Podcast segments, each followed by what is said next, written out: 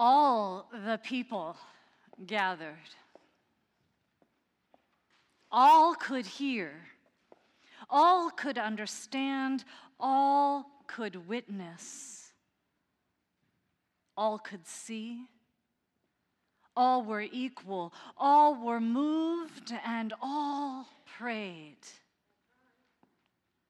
All were taught, and all understood, and all the people wept when they heard the words of the law.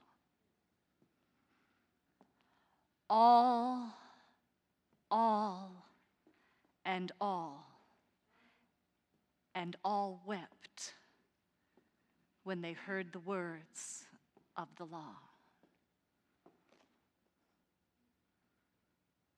I don't know why they wept, all of them. But I kind of do. Don't you? I was at a meeting, recovery meeting, about six months ago. And the topic of that particular meeting was the third step of the 12 steps of recovery. The third step is made a decision to turn our will and our lives over to the care of God as we understood God.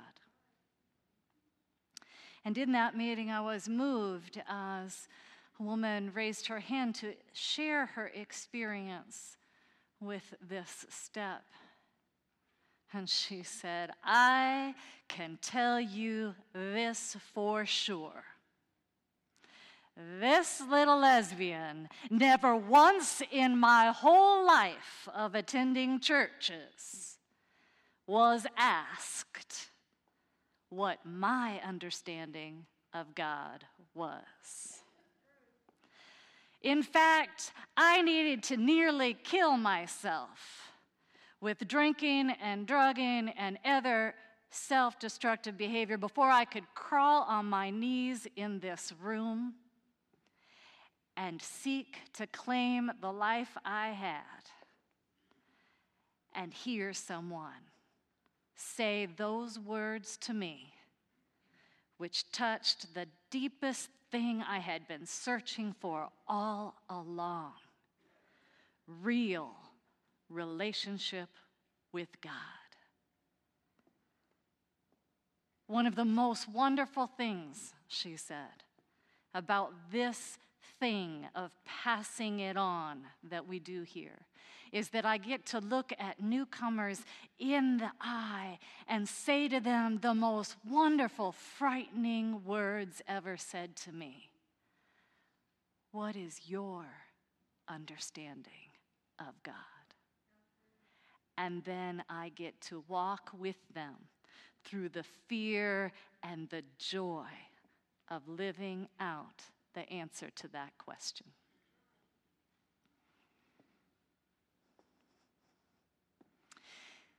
All the people. This scripture passage from Nehemiah is a passage taken speaking about what happened with a people in exile. This gathering where everyone was gathered at the water gate the water gate being not in the temple, but a public place, an open place where everyone who had been lost in exile could come. This scripture passage relates the story how all were called and all could hear and all could listen and see and understand and pray and all wept because here was gathered an exiled people. Following that deepest longing in their hearts to know once again, or maybe for the first time, depending who am I? What is my identity in this place with God? Wanting to know what is my faith made of? having journeyed in exile for so long? What does it mean for me to be part of a community in relationship with God? A people in exile, gathering, listening, praying, and weeping. And the scripture is offered to these weeping people who, in their fear and their joy, that they might find the thing for which they seek, have fallen on their faces to the ground. The scripture calls them up. The words say, This day is holy. You will wait no longer. Do not mourn or weep. You are no longer defined by being the lost ones, the dying ones, the denied ones, the sent away ones. No longer. Come. Go your own way to the table that has been set for you with sweet wine and good things, rich things to eat. Go, find your way there, and then share those things with those for whom there has not yet been provision. And again, this day is holy.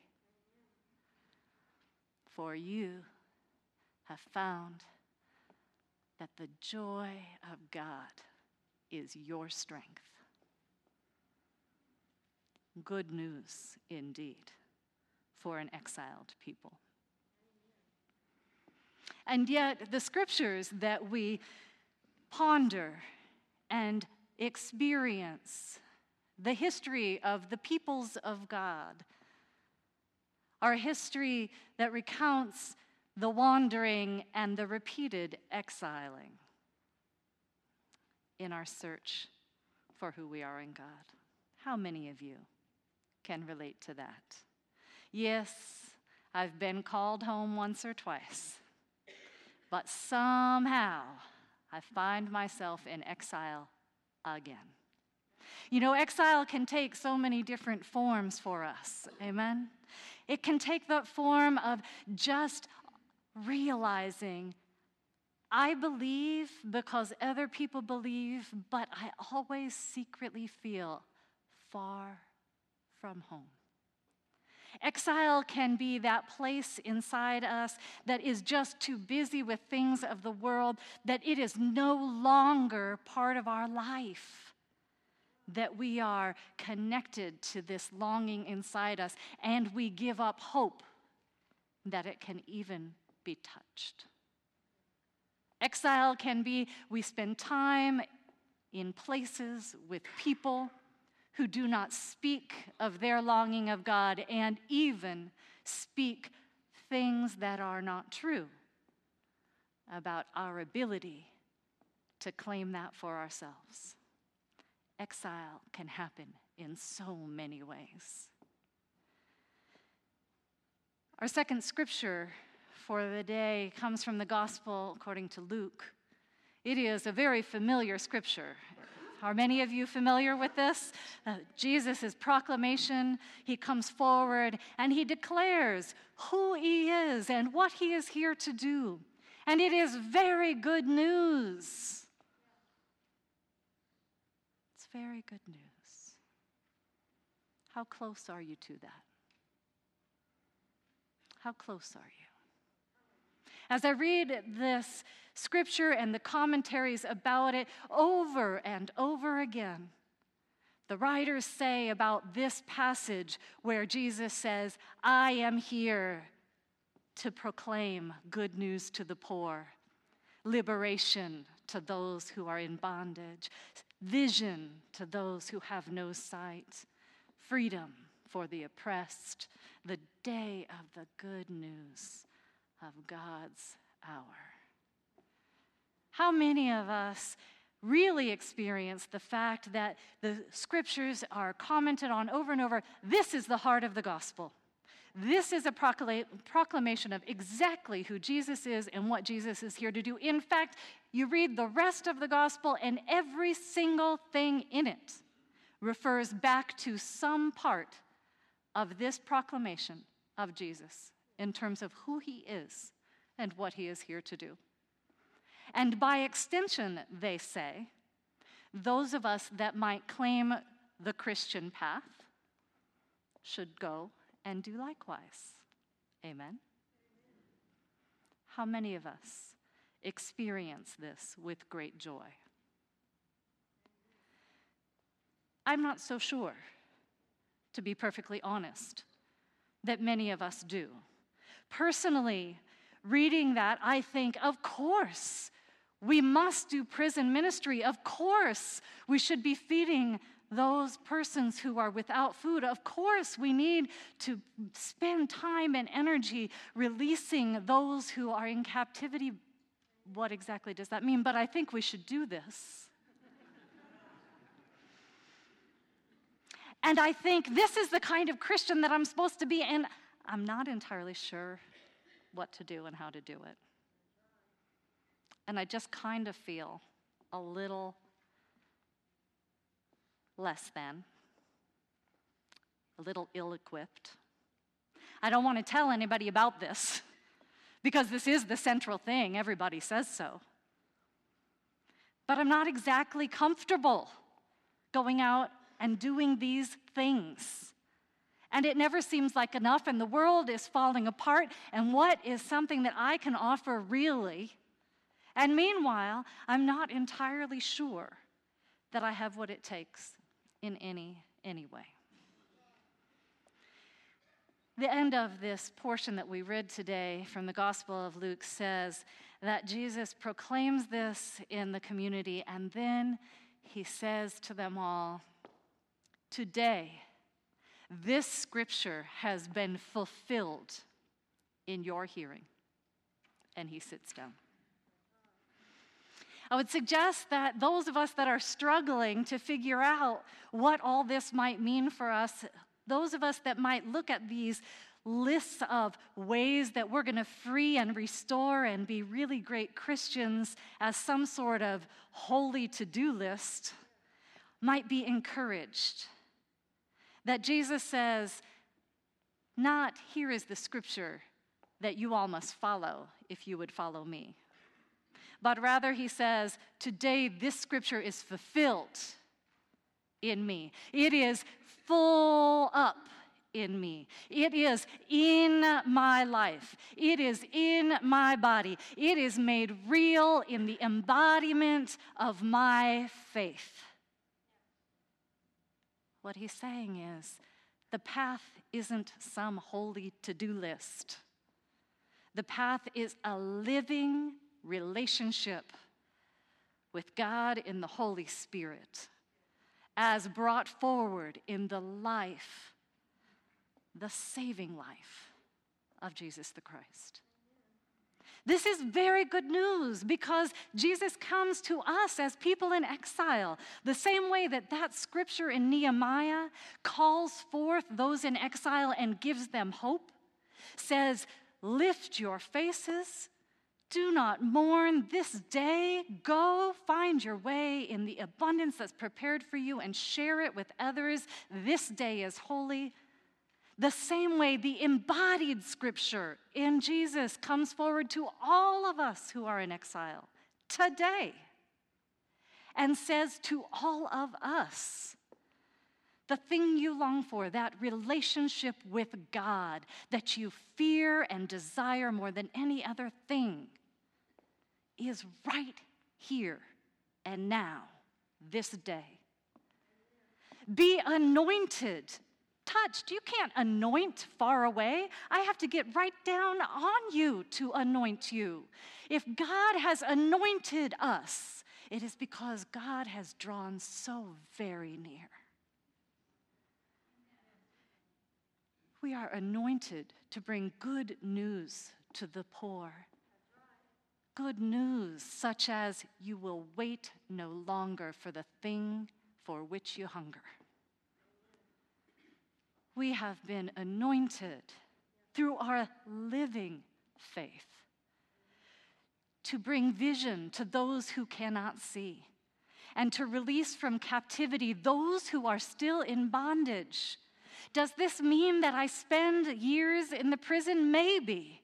But what it means is every, all, all of you bring words of hope and salvation from your very own lives.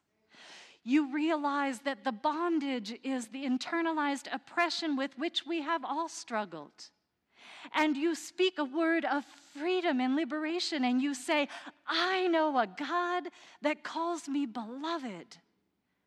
Let me tell you about the freedom that I have from my addiction or my self loathing or from my feeling that I cannot worship in the house of God. Let me tell you how I have been delivered. And as we share our living faith, we release those in captivity all about us, and we bring vision to those who could not see before. We are called forth to do these things, every one of us, all of us, so that the day of rejoicing is made real among the entire body. We have had a place prepared for us it is here, and we know the way. We know the way. That question, what is your understanding of God, is for all of you. And if you do not know the answer, or if the question elicits both weeping and joy, that is good. That is fine. The thing is that Jesus shows up in this scripture not right on the first page. He's offering these words after he's done a couple other things. What's happened right before these words? Does anybody know? Right before these words, he's just spent 40 days in the wilderness, struggling with temptation struggling to believe that God will provide for him, resisting the urge to make his way himself, resisting the urge to be self sufficient. I don't need God. Allowing himself to learn how to be cared for by the God who will provide, so that the faith becomes real in his lived experience. And what was right before that? the baptism, right? He went to the edge of the River Jordan and he went into those waters. And he came forward and he heard God claim him as God's own. You are my beloved. He took his body, he lived his life. He didn't just say, I know God loves me. He actually went to the edge and surrendered all the things in him that might have told him otherwise. Baptism is a washing away of all the lies about who we are so that we can hear the truth that we, all of us, are God's beloved. Once we release those lies and are healed and hear our belovedness. And once we are encouraged by this to enter our own particular wilderness and surrender the need to make it on our own and instead receive the experience of God's faithful provision, then we can stand where Jesus is today and say, In me, the scripture has been fulfilled. I, you, all of us are sent, anointed ones, because we have been living the relationship with God that we have sought all along. What gift do we have to bring? What other gift is there? What gift is there beyond our certainty of God's calling forth all beloved. God's desire that all know God's provision. What greater gift is there than to realize the full and abundant table that has already been set? We are welcome always to become full and to share with those who are still yet hungry. Make no mistake, this is a very real call to very real embodied holiness. Jesus does care, I believe, that the hungry really receive food.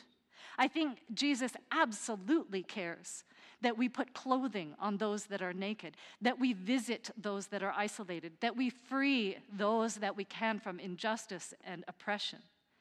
But the message today is simply this we cannot give what we do not have. Internalized oppression will live its way through whatever worshiping body we engage in. If you today are experiencing a feeling of weeping at the sound of God's invitation to you, heed it. Lift your head. Come to know that this day, right now, is holy, that the promise is available for you, all, you all, now, now. And what you might need to do is for you to determine is it time to go to the baptism waters? Is it time to surrender some of the internalized oppression that's living in your head, telling you lies about your unworthiness before God? Then enter into prayer with God. I am saying, take your embodied life and sit for five or 10 minutes a day and ask God to draw near to you so that you might know the thing you will come to know, which is God is there and God loves you. Take time to pray for real. Ask God questions and listen. Join a prayer group, join a connections group. Find a way to engage the real living truth of your salvation. And if you feel that that part is good, but you are in the wilderness, get angels with you in the wilderness. Even Jesus had them. Again, gather with those that can walk with you through this. Maybe that will be someone a little further on the journey. Maybe that's a beloved friend who can hear your struggles. Maybe it's a therapist. Maybe it is a learning group that enables you to work through some of the demons that are hounding you telling you that God won't provide for you because God will. And all of us need a little help to find that truth sometimes. If that's where you are, do it. It's right here for you.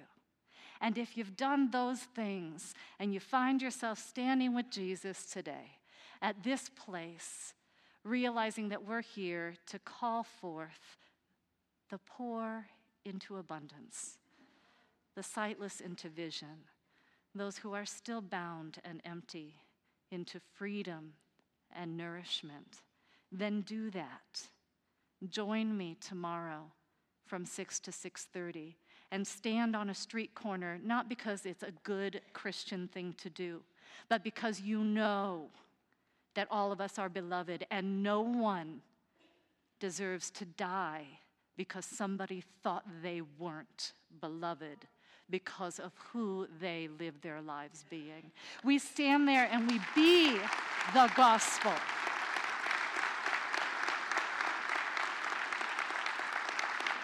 if we are there, if we are there and we have it to give, give to Haiti, not because you should, but because God is good in your life. And it's the overflowing of the abundant table that has already been set for you. Join and make the community of God which we all seek with this living the scripture into being. It has been fulfilled this day in your hearing. Let us rejoice.